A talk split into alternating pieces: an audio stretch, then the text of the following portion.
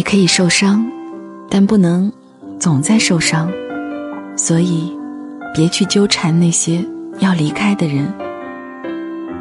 他们准备启程，去看别的风景。对你不再留恋时，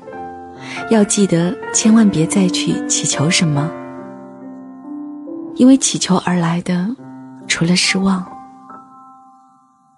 还会把原本存留的美好全部釜底抽薪地抛出。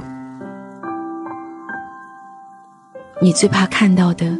不是两个相爱的人互相伤害，而是两个爱了很久很久的人，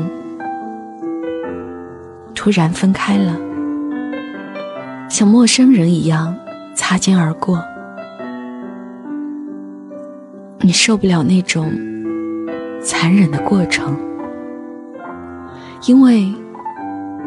你不能明白，当初植入骨血的亲密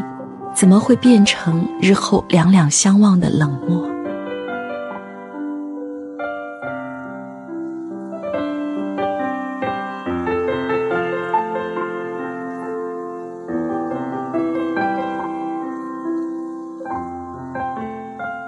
有时候